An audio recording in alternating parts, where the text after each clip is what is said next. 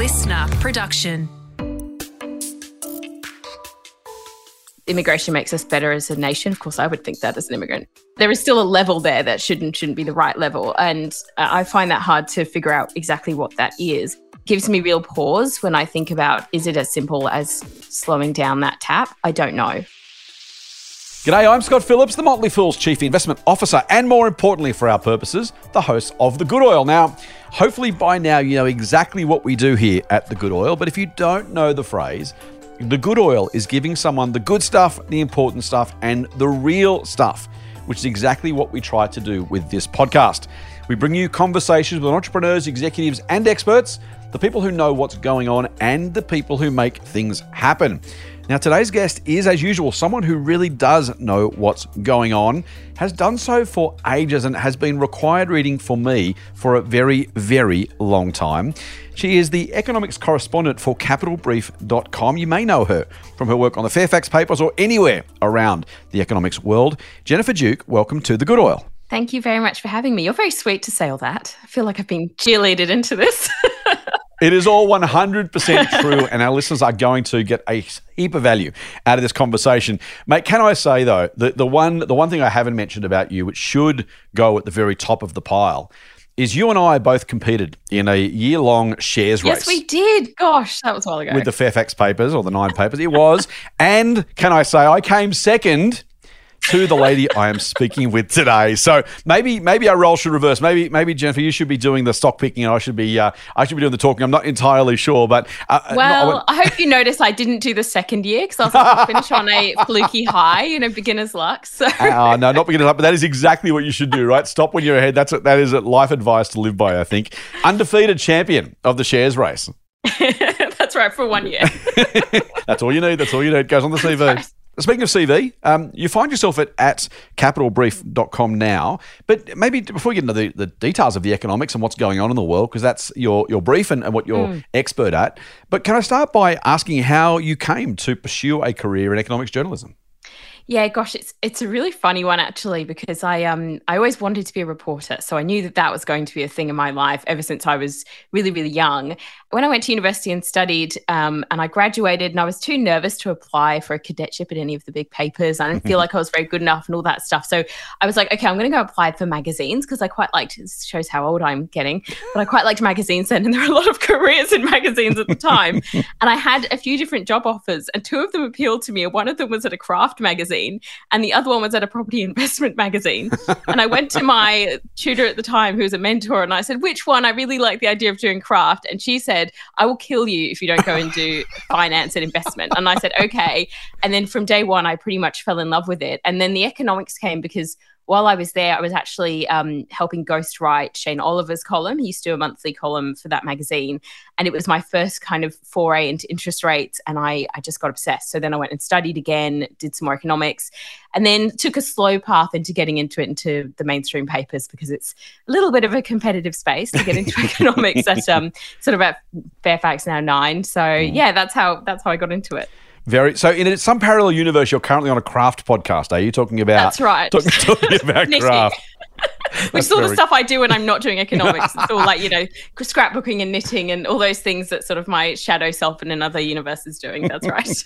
and maybe, maybe you're reading economics newspapers for, for fun because you're doing it for a job. I'm yes, sure. yes, some strange, some very strange parallel universe where people, you know, constantly look at RBA rates even though they're not writing about them.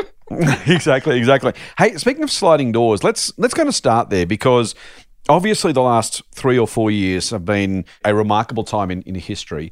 Um, it- it's always the case that you look back on a period of time and say, "Wow, that's unusual. That's that's strange," or whatever. I think a once in a century pandemic pretty much does qualify. You know, we have lots of once in a century events that seem to happen every three or four years these days, but hopefully for all our sakes, this is a genuine once in a century thing we've been through. And speaking of sliding doors, I'll, I'll throw myself under the bus here. I saw COVID coming and and went, well, we've seen SARS and we've seen MERS, and these things are kind of you know a big deal for a little while in parts of the world, and they go away. This one's probably going to be no different. Now, that was that was that was colossally wrong. Luckily, I didn't make any particular investment decisions on the basis of it, so uh, it wasn't like I tried to make a prediction and run with it.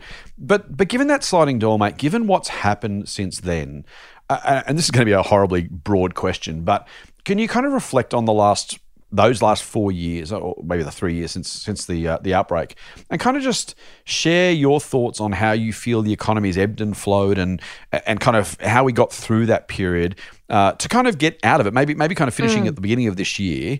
Um, how would you how would you characterize? How would you reflect on on that kind of the pandemic period of, of COVID nineteen?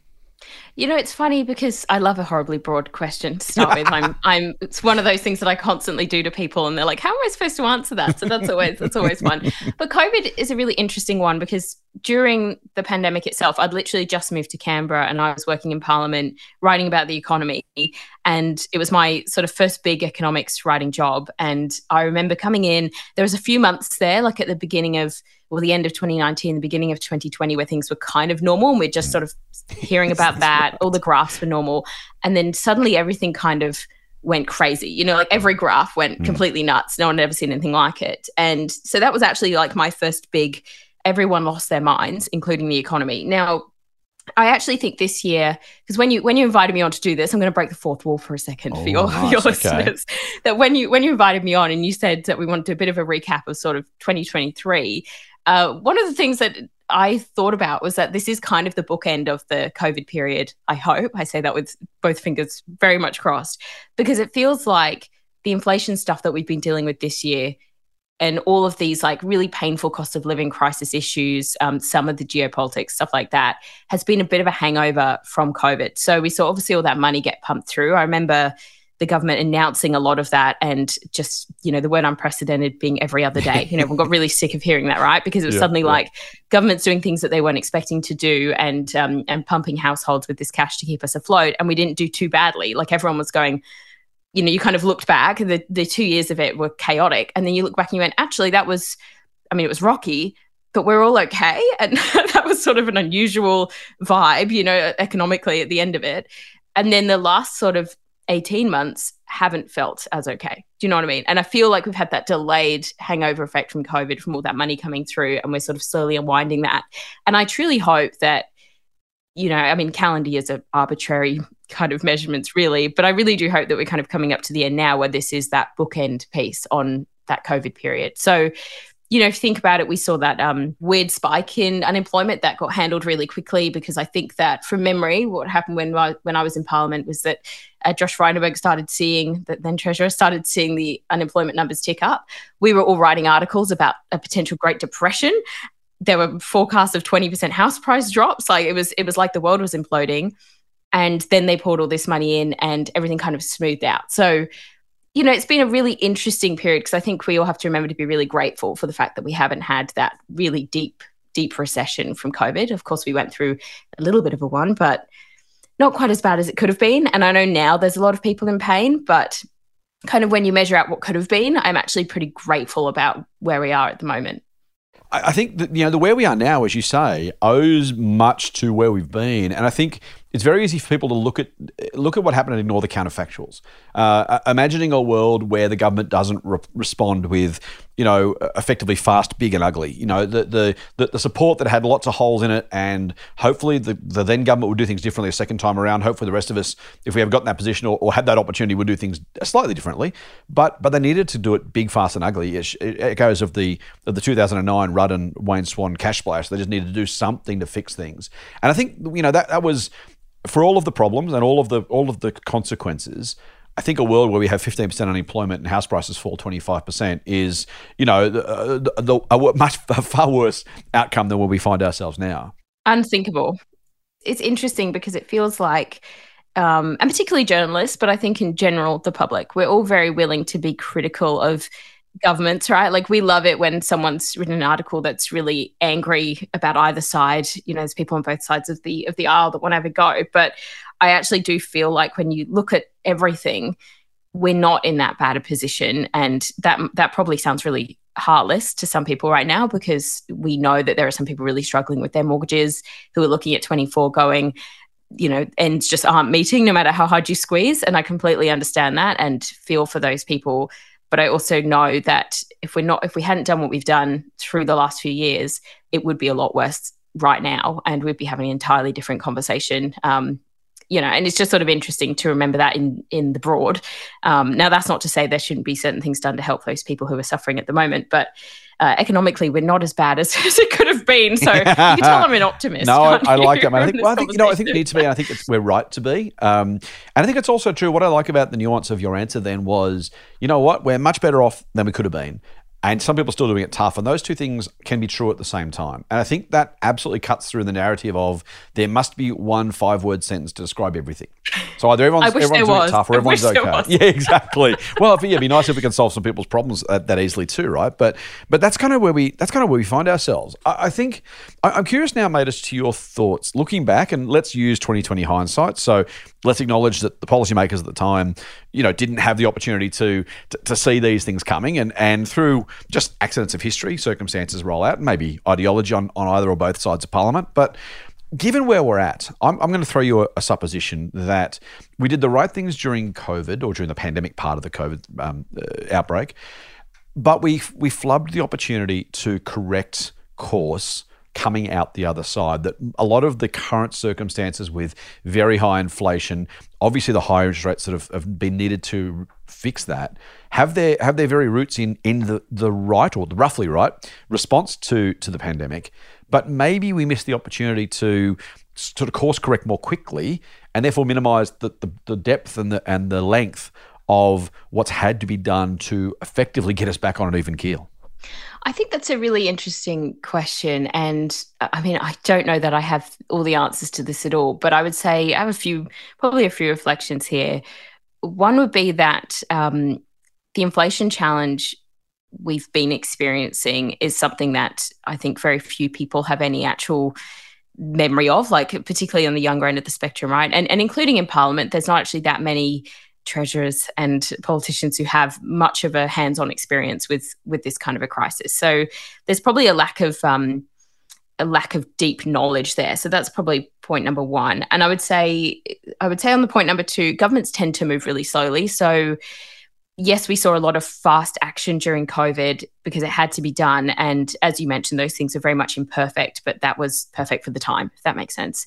Um, when it's sort of challenges that are deeper and longer and involve things like improving skills in the workforce and changing our migration system, perhaps, and helping businesses um, pivot, those things take so much longer. So I take your point, and I've seen you make it quite a bit on social media about the lost opportunities, and I I would 100% agree. There's probably some in there, but I would also say that um, there are a lot of challenges that by the time you've started to reckon with them, the wheels are already in motion, and it's really hard to catch up once that you know, I'm going to mix some metaphors here, but once that snowball's going down the hill, you know, it's so hard to get in front of it and stop it. So I don't know necessarily that I have a kind of playbook of what should have happened.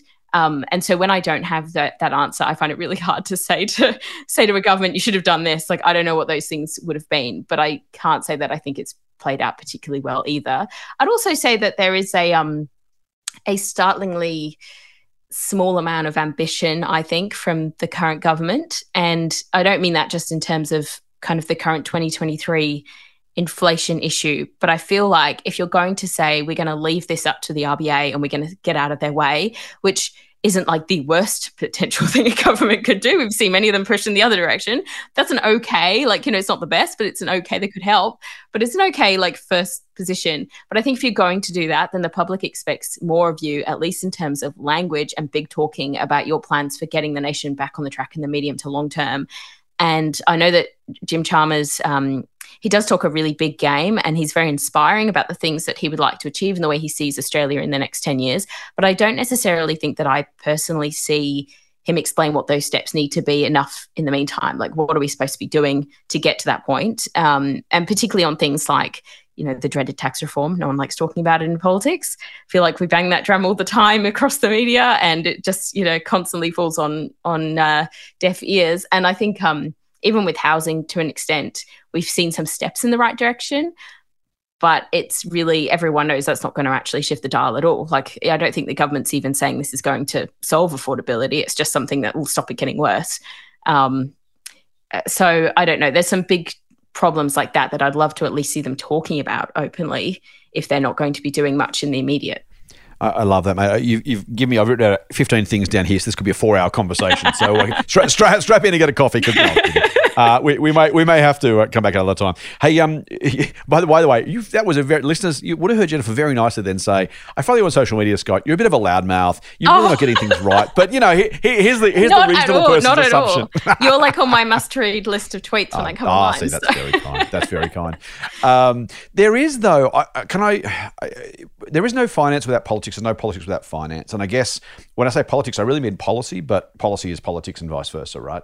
Um, and you talk about that. I think your phrase was startling lack of ambition, and I think that's maybe the, the most surprising, maybe even frustrating uh, part of the current government. I, I, you know, without being party political, uh, uh, for a, for a, a first term government to have got what now eighteen months or so into their term, they are bleeding electoral support, largely, I presume, and I, I'm no politics expert. I don't necessarily need you to, or expect you to comment on it if you don't want to, but they're, they're bleeding support in the polls um, without kind of having actually done much of note. And there'll be plenty of partisans listening to this saying, oh, of course they're doing everything, and plenty of other partisans saying, no, they've done absolutely nothing. And, and the truth is probably somewhere in between. But I, I kind of can't remember a government having lost what was pretty overwhelming public support on, on election so quickly without actually having done all that much. They don't really have that much to show for it. Paul Keating famously talked about political capital, you know, being, being made to be spent, and and the government dies, you know, starts dying from its first day.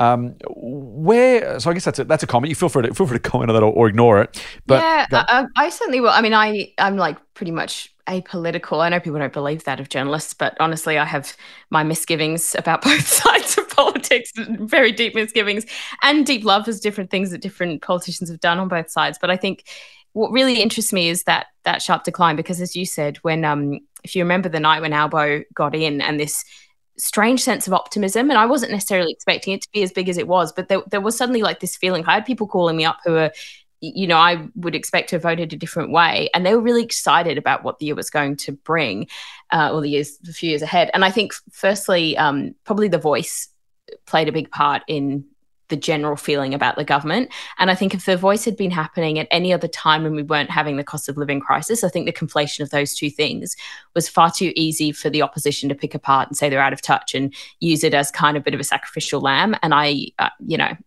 I, I think that that was mishandled on both sides. And um, that's kind of, I think, led to this lack of willingness to do anything else and to do anything bigger, at least until another election comes around. But I also think that that um, perhaps underestimates the willingness of the public to say, give us something to kind of dream about and to think really big about that we can see ourselves as part of and that we can see ourselves as giving a better a better world to our children and that has to at this point has to have a financial element to it because that's what people are struggling with. So i think if they can tap into that and they can say we can improve this maybe not right now maybe not in the next 18 months and there will be that pain but here's our view for what the next 5 to 10 years could look like and here's what we have to do together i think they could get people on board really quickly. It's just all we hear is at least now we've got some sort of comments, I suppose, coming from the RBA and from the government where they're saying things like, we really understand that people are doing it tough. Like thumbs up for that. That's a good thing. They should acknowledge should acknowledge that. That's great. Then they need to say, um, you know, if they're not going to do anything, here's why we're not, make it really clear. This is what we're going to do so that we don't have to go through this again, or so we're on better footing for next time. And all we hear is, oh, we're going to bank some of the extra money that we've saved so that we don't have to pay a big interest bill. Tell us why tell us because a crisis is probably going to come sooner than most of us are expecting because of the nature of the world at the moment. Tell us these things you know and I, I, just feel like the language needs to do a lot more heavy lifting than it is if they can't actually do anything with the policies you know they need to do more politics if they're not going to do the policy yeah, let- let's get one of the two right, right? Yeah, exactly, exactly. right I, the, the lack of ambition, though, I kind of want to double double down on that, mate, because whether you whether you uh, no, not you personally, whether any listener is supportive of, of the Labor Party or the LNP, whether they voted for one or the other, the sense that a new government comes to power with, in theory, a reason for wanting us to believe they're better than the other lot, and, and therefore showing that with something to be done, I think that optimism is right. I think even if you, I mean, if you're arrested on, you're arrested on, but for the vast majority of us who aren't, you kind of think, okay, well, either my party won or their party won. Hopefully, in either case, they'll use that for good. Um, there seems to be a real lack of, and again, I'll use your word, ambition. And and maybe worse, the action that would come with that ambition to actually make some changes. As you say, I mean, the last government, with the opposition support, legislated tax cuts two or three years a, ahead. Um, I mean, I mean, the government could at least say, "Look, now's not the right time. We're putting this in place for some future time," or or be seen to be doing something. They they feel scared. And again, it's not necessarily about the politics we want to spend too much time on. This is about the, the economics and the finances of the country. But but there is some element of all of those topics you talked about. You mentioned housing. You talked about people doing it tough. You mentioned population. You mentioned interest rates. There doesn't seem to be clearly a, a, a, sense that the government's prepared to acknowledge a the problem will be any real potential solutions much past well at least we've been restrained that that seems to be the best that Jim Chalmers has been able to offer publicly thus far I, I don't think you think that's the wrong approach I think that's exactly what they have done is said well we're not going to scare the horses I do worry that we are missing some really significant opportunities and frankly needs to make some of the big changes in that area. You know, it's it's really interesting because I think um, would have been, gosh, three, four months ago now, whenever we launched Capital Brief, I sat down with Jim Chalmers for our launch edition and we had this quite long, I think it ended up being about an hour and a half chat about his vision for the future and his vision for the the new economy. And I remember, I mean, he's a politician, so of course they're all like quite charming and very convincing. And, you know, we all understand that. And and I walked away and I did feel inspired by that chat because I feel mm, like he mm does see that there are things that we should be doing, can be doing. So I wonder what it is that is um, handcuffing him at the moment. Is it that perspective that they'll get crucified uh, by the libs? Is it something else inside the party? Is it sort of, you know, is it Albo? I don't know. I'm, I'm spitballing here. I'll probably get some hate mail from that. But, you know, you've got to wonder, like, what is it that's stopping that, those sorts of right. like thoughts of big ambition from actually translating into stuff that, or at least making us feel convinced? Because I think I've seen some people question him and say, where's your big ambitious agenda. I think it was a Herald piece um, not long ago where he was asked about it and he goes, No, we are doing reform. We are doing all these things. So why isn't that translating into how we perceive what he's doing? And I think that's, you know, and I haven't got a, an answer to that either, but I think it's really interesting as to whether that perception matches reality or what is it that's sort of making him so frozen from being able to do anything. Um, but I mean, housing oh, housing is a perpetual favourite of mine, but that's one where I, I have a bit of sympathy for the government because what a mess and what are they actually going to do about it? Because building building a whole bunch of stuff or at least promising to build a bunch of things when we haven't historically been able to do so. Everyone keeps saying supply is part of the problem we need to fix supply but then fixing it seems impossible. I mean i just it's a headache. Every time i look at that whole issue i just you know it's pretty overwhelming. I can only imagine how it feels to be on the receiving end of the criticism. So, and, and oh. so Jennifer, I'm going to put you in the position right now. I'm going to make you treasurer for a day or at least next five minutes. Um, w- there are political pressures and there are realities of, or maybe just perceived realities of, of, of the electoral system. So let's put those aside. Mm. Let's say you are you are appointed treasurer. You can't get a second term no matter what you do, uh, but your job is to fix housing.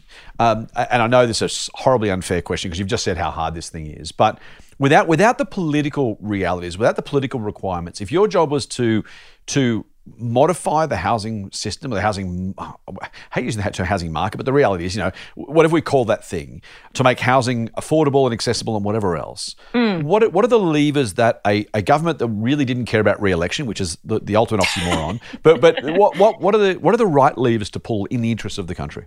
Is this the if I'm going to be really unpopular, what would I what would I do to fix housing? yeah, you've, you've uh, seen me on Twitter before. You know I, I inhabit about, that world. oh, I, I, feel like you're leading me to, to talk about uh, landlord tax breaks, um, which go for it. If you know, you I mean, maybe I don't know, and this is the that's the kind of the best answer I could give for this, which is why I'm like quite soft now on the attacking people on housing. Is that I really with the kind of current structures that we have to unwind some of them is so difficult to actually do anything without destroying the wealth of a really significant portion of the country as well is really hard. So yes, I agree. The answer like largely has to be supply and rezoning. I mean, I'll I'll give a bit of a uh, a personal anecdote here because I think this illuminates something. But there's a relative in my family who's been attempting to develop a block of um, of 80 properties and it's taken three years to get council on board. And council were the ones who sort of suggested it might be a good idea in the first place. And that's before it goes to New South Wales planning. So I feel like just that little little thing, if you think about that magnified, and that's in a regional area, mine, so the council's a little bit different. But uh, if you think about that kind of magnified across the country, we have just like some pipeline problems, some capability problems with local council. So I feel like a bit of a focus on that third tier um, might be helpful. And I know we're doing a bit of that in some of the cities at the moment. I think um, I think there has to be a bit of decentralization, and well, this kind of moves into flexible work, which is, you know, obviously our other big theme of, of 2023. But I think um, I think if we're going to embrace flexible work, and I hope that we do, even though we're seeing it not being embraced at the moment, but if we're going to embrace flexible work, surely we should be getting town planners more into the discussion about can we redesign our regions to make them places where new migrants actually want to live rather than I don't know if you remember the old policies where it was like if you want to be here and be on some fast track visa, you have to go and spend X amount of time in the That's middle right. of absolute nowhere, right? Like it was just a social disaster. Like how do you do that to yeah. people? Correct. You know, come and come and create a little community around people who speak the same language and have similar things to you, and then drag them away to a regional area where no one, you know, where they don't know anyone, and it's really difficult to have community.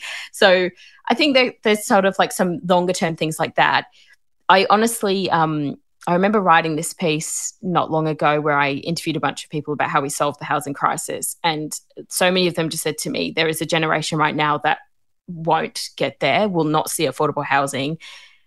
Sorry, basically. And I mean, I, I find it really hard to reckon with that, but I think they might be right that there is sort of a 20, 30 year old cohort, probably also the teens right now, who are going to really have a hard time and none of this is going to help them. Um, I mean, I don't know how you tell your, you know, I don't know if you have children or what they are, but like, how do people tell children of that age, sorry, but this is going to be a problem for you? I mean, yeah, yeah. Sorry, That's I wouldn't be a very good treasurer, would I? There's a reason I chose journalism and not politics. So no, and, and that and honestly, the answer so far is exactly why you're a great journalist, mate. Because your ability to get to the, the nub of the issue and identify the the what to the say. I don't know. No one knows. This is terrible. I wish I had answers to people. I wish I had a really strong opinion that was like, you know, kill all negative gearing and it will solve the problem. I don't know necessarily yeah. that, that negative gearing shouldn't be looked at. I just don't think it will, you know, solve affordability overnight, which again, I probably hate mail from that too. it's not the silver bullet, is it? I no. um so uh, listen, so I've I've my my couple of point. Um, uh, so I, am I'm, I'm less humble than you are, uh, which is which is a failing of mine. Uh, but I, have suggested that uh, that I would grandfather negative gearing. I think we leave it for those who ho- own the houses because pulling a rug out. Are you running a protection racket for the boomers, Scott? Pretty much it sounds like it, doesn't it? it does. I, I, look. I'm not even. I'm not even against getting rid of it altogether. But my, my gut feel is that the, the economic damage that we would cause by pulling the rug out from with negative cash flow property when they had yeah. to then cover the tax break as well would be. You know, but people say oh, we should have a recession that'll clean the economy out. I'm kind of like, okay, Ouch. but the business, right? The businesses that fail, the people who lose their jobs. That's a pretty brutal way to get back to some sort of you know, black and white on paper ideal. And I kind of mm. feel the mm. same about property, right? We want to become, we want to be, oh, I do want it to become meaningfully more affordable as quickly as possible.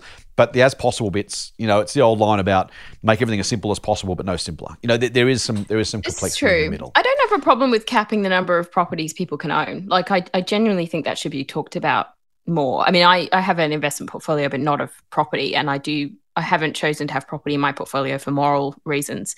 And I think, um, you know, I think that should be talked about a little bit more. Like there, I think there are some people who are starting to opt out now from being landlords because it's like, how can you, how can you take part in that system? Now, I understand there are a lot of financial pushes towards doing that, and so the, you know, it's sort of telling you that you should. I'll probably be richer if I did, um, but I, I also feel like, is it really is that a society that we want where someone can accrue that number of properties and that to be appropriate? And I've written plenty of those profiles in my past life as a property reporter where it's like, here's a young kid who, you know, drives a train and owns 30 properties yeah. and isn't it amazing? Yeah. And it's kind of, I wrote them out of fascination more than anything. Like, how does this even work? And the maths is um, incredible. But, um, you know, you have to sort of think, is that, is that what we want? Australia to look like. And I think those are maybe maybe this would be my approach as treasurer, but surely you just got to at least have that conversation with people. I don't think we've had a chance in a while to just say, what should our society look like? Like, what is it that people want? And we all make a lot of assumptions. I do it all the time. I make assumptions about what I think people would like our country to look like. Um, and often that's wrong. So I think if we, you know, maybe maybe everyone wants the ability to become a multi-property portfolio owning, you know, human being one day, and so we should leave it as it is. I don't know. Like, and like I said, probably because the nature of your listeners, and uh, they're probably much more savvy about uh, investments and whatnot, and so they probably will have portfolios that are probably not talking to the converted here. But you know, it's it's just interesting. I feel like we should have those things on the table, um, and they're not at the moment at all. Yeah, I, I think I, I, think I'm, I think we're pretty lucky. We've got some really smart listeners who uh, put up with put up with different points of view. We certainly in this podcast, the other one I do, Motley Fool Money, we, we, we don't hold back with uh, with sharing sharing different thoughts. And I figure if we can be honest and thoughtful, if people disagree, they'll disagree honestly and thoughtfully, hopefully. So that's that's always been my approach, which is why I'm not scared to kind of do some of those more difficult conversations. I, I do I do want to ask you about the the sizable elephant in the room. And if you follow me on Twitter, you well, you do. You'll, you'll know that I've I've banged on about this one as well. I I really hate the conversation about population growth, and I hate the conversation because it then becomes about migration, which is the which is the main lever because you can't control the birth rate, at least not, not in any reasonable Indeed, society. Handmaid's Tale And- style. right? Yeah, exactly. Let's go there. Jeez. Um, and and then it becomes about racism and xenophobia, and, and then people start to reply as I have to my tweets. Yeah, well, it's this race, or we'll keep more of those people out, and that's that's the really ugly side of this conversation. I, I fear though the downside of that is by not having it, we kind of then leave the the, the, the field open to those with some pretty unpalatable views, and frankly, those who would exploit that cynically for for their own personal or political gain. So, so I do want to ask you about that. We talked about supply, and that's part of the solution. It strikes me that if you know we have a housing supply problem, letting the population grow by a, rate which seems to me to be unsustainable is reasonably reckless on behalf of everybody. The people that are already here, the people who are coming. I'm, I'm strongly pro migration. I think immigrants make us better. I, I think, frankly, you know, immigration is, is one of Australia's superpowers. We have more people who want to come than can come. Uh, so, you know, the, the that that that by definition is a remarkably attractive situation to find ourselves in. But I have to believe that for all of the other conversations, whenever we say, yeah, well, it's supply or it's zoning or it's whatever those other things are, and they're not, it's not they're not real, but it's almost ignoring the fact that if you kind of just turn the tap down a little bit, we can have the time and space to solve some of these things. So I guess I'm curious, and, and I'm making a statement because that's what I've said publicly before. Feel free to disagree entirely uh, or agree in whatever form you want to. But what's your thought on, on how we manage population as part of our economic challenge right now? Yeah, look, firstly, I um, very much appreciate the way that you frame this question because I think it's the most respectful way in which to talk about population, which is to say, yes, there's a lot of xenophobic elements out there, but this conversation doesn't need to be about that. And I'm an immigrant. You know, my my partner's from a family of immigrants. My parents are immigrants. Like we're an immigrant family. Um, and so to me, like it is, it can be quite personal in the way that I see people talk Yeah, about right. this. Um, but it, you know, it's interesting because you also think and I agree with you. Immigration makes us better as a nation. Of course, I would think that as an immigrant. But yes, there is a there is still a level there that shouldn't shouldn't be the right level, and uh, I find that hard to figure out exactly what that is. Now, I take your point that if we were to you know turn the tap down a little bit we would play some catch up but we didn't do that during covid maybe that was one of those failings of the covid years we had this extra time we needed to have economic stimulus all we had really on the home building front was um, you know the home builder grant uh, which kind of ended up going to people who already pretty much Funnily had enough. intentions to build right like i got it and i was like we were already sort of discussing and planning a build so that's Yeah. i don't know that that was as uh, you know necessarily created as much stimulus as they were anticipating um, and it created some other building issues i think um, i think what's interesting to me is that we have sort of that longer term problem around the aging nature of our population around the need for care roles there's lots of jobs that frankly australians in general don't want to do and migrants will happily do and we need those roles filled so i think there has to be a balancing of yes, we have this short term housing problem, but we're also having these really entrenched longer term issues. And it, just turning the tap down for those two years might feel like a really simple policy outlook. But what might that do to the willingness of people to come to Australia? What might that do to that like lag effect down the track? And I remember um, I wrote this piece about Steven Hamilton's views on the ways in which the media was covering population in particular, but other issues as well. And he was quite concerned about the kind of oversimplifying of population on this particular topic. Um, and so I'm really, you know, with that in mind, from from someone who's way more educated on economics than I could ever wish to be, I uh, it gives me real pause when I think about is it as simple as slowing down that tap? I don't know. Um, but I, I don't necessarily think it should be off the table and that people should be called xenophobic for suggesting that population pressures are reduced. Like I think I think that's a reasonable conversation to have. And you know, supply and demand are two parts of this. So yes, I think it's I think it's worth discussing. I also think that the government's quite wary of um, of opening that conversation up too. Like they mentioned it, they did mention it in the migration settings. They were like at this point with housing, da da da. But there wasn't a big, you know. I think when I actually looked up the migration report, maybe there was like six mentions of five mentions or something of affordable housing. It's a lengthy report, so it's interesting. Um, but I, yeah, I don't have any answers for you. But I take your, I take your opinion. In my utopian world, mate, there there is a, a, great need for far more joined up. That's a horrible cliche. Whatever you want to call it, coordinated planning right across different policy yes. areas. When I've when I've looked at uh, the, and you can't even start with one policy. I mean, you can because they're all it's a spider web, right? So if we start with, with housing, then we talk about population, then we talk about infrastructure, and we talk about uh, appropriate taxation, we talk about working from home, we talk about uh, the impact on the environment, for example, and those things, the urban sprawl, uh, the, the subsuming of, of native forests and, and farmlands and other things. And it's kind of hard to know where to start and where to stop. And at some point you end up writing a, writing a you know a political party manifesto when you kind of have to address all the bits but there is so much that happens there and i think that's what i love about your approach to economics is it's not a single it's not a single issue it's not a single topic and there's no single a plus b equals c answer that exists in isolation. There are puts and takes and there are you know needs to consider all these different parts. As someone who has um, got a background you care about the environment you've, you've tweeted about it before you've written about it um, I'm curious as to how you think about modern economics in that world. Um, in Bhutan, famously, they measure gross national happiness. Uh, we know there's the idea of the triple bottom line.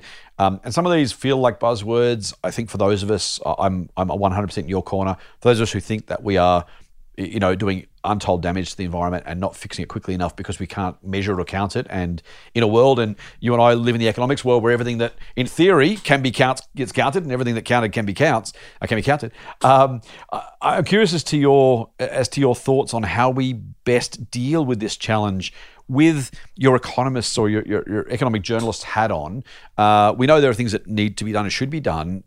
When you have a prism like this that the world seems to see the environment through, how do we make those changes, mate? How do we how do we take real action in a way that society is going to find palatable?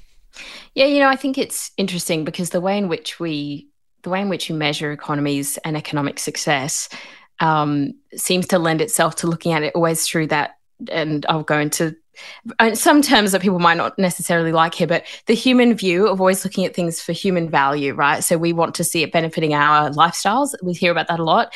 You know, productivity is all about improving our ability to work less and have more stuff. Um, and, and economic growth is always about sort of producing more crap. and a lot of it is rubbish. It's like creating a new product for the sake of it. You know, there's some economic growth that's yep. very valuable. People having jobs is very important. Like I'm I'm not here for a recession, don't want that, you know, very pro us continuing to grow in healthy ways. But I do think there is a fundamental overlooking of um, of the environment and being able to step outside of the economy a little bit and just say these things are important. And even if we're not ascribing a financial dollar, which we need to do for equation reasons. I understand right. that. But there are some things that are sort of fundamentally important yeah. just because they, you know, they, well, they are actually important to us. Like the environment keeps mm-hmm. us all alive. And, you know, as we're, as we're now seeing from wild weather patterns, I can't when like you mess with it. Water. Yeah, exactly. right. Like, you know, there, there are certain things that just are intrinsic to all of us. But I, I do think that the, um, I, th- I, think we're missing. I don't know if this is going to be a little bit too esoteric for for this podcast, but I have this. Well, I have this bit of a view of the world in which, um, particularly in the Western world, we've lost a lot of the stories that make us value things in an intrinsic way. So, if you look at a lot of Indigenous cultures, they have really deep stories. In Australia, you can get the rainbow serpent. My my partner's um, Indigenous, so like there are these stories about valuing things that have no dollars attached, but in, inherently those communities know to value those things and what they mean to them in a spiritual way. And you cannot necessarily measure sort of the dollar value of this of the spirituality element of that as much as economists would like to try to. Right. Yeah. So yes, you can value like uh, you know, the sea gives us this amount of usefulness and this water feeds, you know, and this feeds these people and all those things. You can measure those things. But we've lost something deeply human about the way in which we connect with the earth and with the planet and with our own communities. And those things aren't able to be measured. I don't care what every economist is going to say to me about this. You cannot measure that um, spiritual connection and that feeling. And I think that because we've broken a lot of those stories and we've lost a lot of that mythology, really, um, there is going to be a really long climb until we actually value some of that inherently. So while we can't do that inherently, we do have to do it economically if we want to actually protect some of those things. And so I do take um, quite a lot of comfort in the well-being budget that Chalmers started to lay out. Unfortunately, and this is another thing where I've been really disappointed. I feel like it doesn't get talked about anymore. Um, you know, like in the what would that have been the last big budget? It was sort of announced here's all these different measures of it. Then we had the, the well-being statement, and then there hasn't been anything. And so I feel like we're kind of one step in the way there. We're sort of following other countries around the world in how we maybe do this and look at the ways in which we think about the way uh, way communities function and the things that benefit us because that's how we're still framing it. But like that conversation isn't being had properly because we started it. Where's it gone? and it is a little difficult, I think, in when crises are happening to talk about well-being because it sounds like what was the criticism thrown at Jim Chalmers? It was like yoga pants and candles or something, you know, Belkin candle, I don't know, yeah, whatever yeah, it was. Yeah. And, uh, but I feel like it's it's more important than that, and it isn't just touchy feely as much as you know my my meanderings about spirituality and mythology probably make it sound. Uh, so I, and I feel like if you can if we can talk about that measurable aspect a little bit more and get people understanding that there is a value to other things and that kind of puts it within the economic framework that people understand then we're a step closer to that inherent value um, but and i also take great uh, great faith in the younger generations that they seem to have much more of an awareness of the importance of this stuff than perhaps my generation ever did when they were younger and those older than me. So, you know, that's a long way around answering that question no, it's a, it's a great answer, mate. I, I love that. I, I'm I, you talk about um, young people doing pretty well, and this is slightly macabre, but also appropriate. Richard Thaler, the Nobel Prize laureate, uh, Nobel laureate, um, or at least the uh, Nobel Prize winner in economics, not officially a Nobel, as we all know, um, famously said that economics progresses one funeral at a time, which is which is both macabre and true, right? There is some element of, you know, he was asked how do you how do you get people to change your minds? He said, I, I don't. I just I just teach the kids, you know, as they as they're coming through, and I think you're right. I think the kids uh, have have it got have got it pretty well sorted out. I I say regularly that uh, we sometimes forget that the society isn't there to support the economy, but the economy is there to support society. And there is a, a much bigger picture. As much as you're an economics journalist, mm. as much as this is a, a, a podcast largely about finance and economics, the reality is that it's it's a, a way to provide the measurement and, and transfer of some value in society, but not not the end in itself and not the society in itself. And I think that's definitely you're 100% right. right. And people think, I mean, economists and journalists have this way of going, this is my beat, and therefore it is the most important thing in the world. Everything must be viewed through it. And it's like, actually, economics tends to reflect a lot of human behavior. It can help, you know, as we well know through behavioral economics, you can kind of shift and twist and bend. And I think people like to think about those effects and the kind of free economics aspect of it all. But really, a lot of it is to do with how do we how do we raise the next generation to value those things inherently um, rather than just because the economics tells us to put a dollar value on it. And that to me is much more important than, you know, the ways in which we're going to measure economic growth necessarily. You know, if you've got a society of people who say these things have value, whether or not we put a dollar value on it, no politician and no business is going to wreck that um, social compact. Let's turn our minds to 2024 for a second. We're recording this at the end of 2023. Uh, you mentioned at the, at the, very top the idea that you know the calendar years is just an arbitrary trip around the sun, but there is something there's something very deeply psychological about it. We just talked about the true. way humans think, and and there is something really important about it. And I think there is some sense that as you know, during the COVID years, every time we turn a new calendar, we think, oh, maybe this year will be better than the last. And then two months in, we go, oh, man. So I don't, More I don't want to. exactly. Or, or, maybe it was worse or more waves or whatever. I don't want to set us up, set us up for failure in 2024, but there is a chance for us to kind of mentally put 2023 behind us and, and maybe hope that 2024 might be better. And you've already mm. said you're an optimist, but yes. how, how do you feel like we're sitting? I'm not going to make ask you to make predictions, but how are, how are we sitting in in in late 23 going into 24? How's the economy poised? What are you what are you seeing? What are you feeling? What are you expecting that the new year might bring? Well, and I'm not sure on the exact date this is going up, but we we have just had a really nice market run, uh, a uh, little yes. rally that's happened with all this optimism from the US um, after the Fed chair basically said they were looking more at rate cuts than at rate increases uh, next year, so in 2024. So, I, I mean, it's so difficult because I feel like the moment that we had with the Reserve Bank when Dr. Lowe stood down and Michelle Bullock came in felt like kind of the end of a year for the RBA. and, and we felt like we'd reached that moment. So, and I was really optimistic then. I was like, look, it might, you know, the rate rise might be over. And then November happened. Um, and so, you know, my my hesitancy is like we've already called it before and we're wrong. yes, so, exactly. you know, I'll I'll learn my lesson and not get too optimistic about it. But it does feel like inflation is heading in the right direction and maybe that November one was just like the final warning shot and uh, perhaps it is all downhill on the rate front from here and so uphill if you've got a mortgage. Um, it, it's difficult though. Like I still feel as though um, I still feel like internationally the risks are really significant. Um, I think that every speech we're hearing now from the Reserve Bank in particular is talking about how unpredictable the future is becoming, the impacts of climate, and how much that's changing the challenges that they have. I don't know. I feel like even if 24 turns out to be the year that we slayed that inflation dragon, the bigger challenges are still yet to come. Like inflation will feel like small fry really in future. Um, but I really, I actually am quite hopeful that you know, can they actually go any further on rates and have much more of a material effect? Like I've got a lot of friends who are really struggling at the moment. Um, you know, big mortgages, pretty significant repayments. Christmas is going to be a little bit um, quiet, I think, for some of them. And I, yeah, I just don't know that any more interest rate rises are going to have a significant effect as they already have. So I think, given we're still yet to see the effects of the November one, at least, and some of the others, maybe, maybe we've reached the end of that cycle. Am I being really optimistic? what do you think? You, you reckon we're uh, reckon we're looking at a good twenty four? I I'm hopeful like you. Um, yeah, I'm gritting my teeth. yeah, exactly, exactly. You know, you know what's? I'll ask you a question at the end of this. But what I think is interesting is that almost to your point about things being uncomfortable for people, that's kind of exactly what the RBA needed to do in their view. And I think they're right, although different different economists and different people disagree. If you're trying to remove demand from an economy, it has to get to the point of discomfort.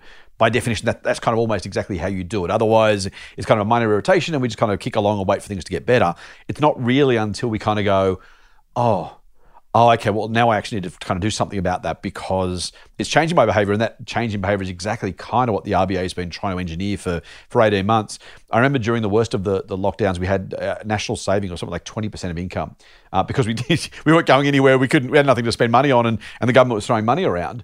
And it's taken, uh, you know, the last GDP numbers, as you as you well know, it was 1.1%. And I think I think that's kind of in hindsight at least, and I kind of twigged to this about six months ago, way too late because I'm not that bright. But I kind of, you know, the idea of national saving had to come down. That was exactly what they needed to do, and it's why it took so long because we started with such a, a cash surplus in the economy that kind of getting to that point was was so problematic. Is that is that something you kind of think is a reasonable description? One hundred percent. I think I think it's created some really unusual effects in the ways that this cycle's played out because I think everyone knew that there was some cash saved up.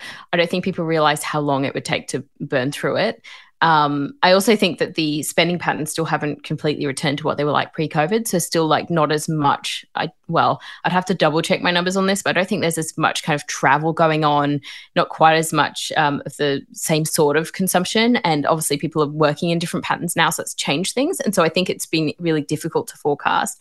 I also think um, there is something to be said for that kind of unequal way in which it's affecting different households. So there's certainly an older cohort who've paid off all their loans who are sitting quite pretty and haven't had to change their spending particularly and have actually benefited from some of the interest and um, and superannuation and whatnot doing okay. So I mean there's just been some really unusual patterns over the past 12 months, but you know, at the end of the day, it's it is now having the effect that perhaps it wanted. But I feel like it's meant that there's been a, pain much more acutely focused on certain cohorts, and that's usually everyone kind of feels it together. And I don't feel that it's happening anymore.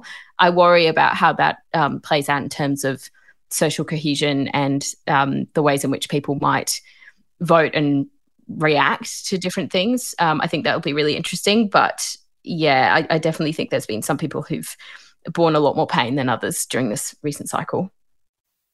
Hey, uh, mate, uh, you've been extraordinarily generous. I'm gonna I'm gonna ask you to come back at some other point because I've enjoyed this conversation immensely, and I know our listeners will be enjoying it too. Can I finish with our favourite four questions though? Can I can I squeeze another couple of minutes out of you? Yes, you can. All right, here we go. Uh, one of the great, uh, our listeners tend to be, obviously, they're, they're streamers, they are podcast listeners. Uh, and so they love knowing what our guests are watching, reading, streaming. Uh, what, what's occupying your, your leisure time when it comes to entertainment? Am I going to be a massive loser? And I'm going to say a moody Christmas. I'm currently watching reruns as we head into the Christmas season. Is that really sad? Nice. Does anyone ever say sad things like that? They, they normally have like educated responses. I'm like, I'm watching no, no, it's always a mix, Australian always humor on the TV. Is it like honestly, outside of work, I quite enjoy uh, comedy in general because it's like we all need a good laugh after the year that's been. So I like that a lot. I got back from the US only recently, and I watched Love Actually on the plane on the way home. Oh, so speaking so of speaking, speaking of sad, and, and and people can you know throw their pity my way should they choose to. But uh, I, I love it. watching that again. It's great. Hey, Die Hard is a Christmas movie, though, right? that's yes, one hundred percent. Yeah. I, I knew you'd say that. All right, uh, mate. What uh, we've just talked a lot about economics and trends. Are there any other trends you're watching, keeping your eye on? And it can be economics, socially, more broadly. Anything else going on in the world? Anything that's fascinating you at the moment? Oh, look, I'm going to have to be really cliche and say AI. I think we're all absolutely fascinated about what that might mean for the future, and um, you know, the the kind of uh, economic discussions I've been having with people informally are very much about: is this a threat to capitalism? Does it embed capitalism? What does this mean just for our economy and our economic system? And I just find that topic just fascinating, like completely. Um, yeah, if you want to have a few weeks of diversion conversation, there's there's somewhere a rabbit hole to go down. Yeah, I, again, I, if I had another hour, I'd, I'd ask you more questions about that, but I can't. Um, what advice, mate, would you give someone who is interested in a career in journalism in general or economics journalism in particular? I would say if it's about journalism in general, um, apply for everything. Don't feel like you're not good enough. Don't be scared of other Yeah. reporters in a newsroom. It, it looks very uh, like daggers and smoke and all that stuff, on, particularly on social media. Everyone is so much nicer than they appear on screen at 100%. And the economics um, study, I would say the more reading you're doing, the better. Realize that you don't know anywhere near the amount that you should. I feel like I am constantly learning every single day. And I'm always like, I probably should have known this thing, probably should have known this thing. And that is going to be an experience the rest of my life, I'd imagine. That is great advice. I'm, I'm sure listeners have written that one down. Hey, um, we talk about we talk about being optimistic. You're an optimist. I'm an optimist. Uh, so I'm going to finish off with my very very favorite question of all, which is, what are you optimistic about? I'm really optimistic about the um, the tech backlash. I think that um, the last few years, in particular, people have finally realised that a life on screen doesn't replace your life in the physical. And I think that realization, you know, I've come from an era where, I mean, I didn't have the internet for all of my childhood, but through pretty much all of my teen years, and it became just like screen obsessed. Everyone was on screen, and I feel like we're shifting away from that. There was a moment there with the metaverse where it was like, oh my gosh, we're going to be sitting in a fake universe forever. And I think finally we've actually looked around and we've gone, the weather's crazy, um, the climate matters, animals matter. You know, we need to take care of the physical world around us. And I think that that's the thing I'm most optimistic about is that shift in perception. Hopefully it pans out into action. We'll see. a vote for reality. I love that, Jennifer. Thank you so much, mate. You have, you have been thoroughly, thoroughly fascinating. I am actually absolutely going to ask you to, to come back and, and join us another time because there's so much great stuff we talked about and so much we didn't have a time to, to get to. Mate, you're the economics correspondent for capitalbrief.com, which, if you're not already reading that, you really should be. Listeners, it, it is great work. Um, Jennifer Duke is one of the very best economics journalists in the business. And I'm not saying that because you're here, mate. I invited you on because, no, I invited you on because it's true that you are uh, an absolute gun. sweet. You're, Thank you're you. writing is always. No, no, you're writing. I'm not, here's the thing: I, I could invite anyone else on, right? So uh, I invited you on specifically because I thought it was true. Um, your writing is always excellent. Your perspectives are, are super useful and, and super interesting. So uh, thank you for doing that, mate. How else can people follow you and get more from Jennifer Duke?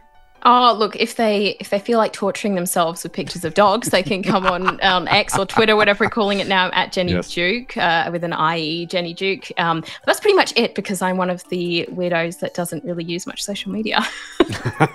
But when you do, when you do it, is well worth following. Jennifer Duke, you have been an absolute gem. All the best for the new year, and thank you for joining me for the Good Oil. You too. Thank you so much. This podcast is hosted by me, Scott Phillips, produced by Ed Gooden, and imaged by Link Kelly.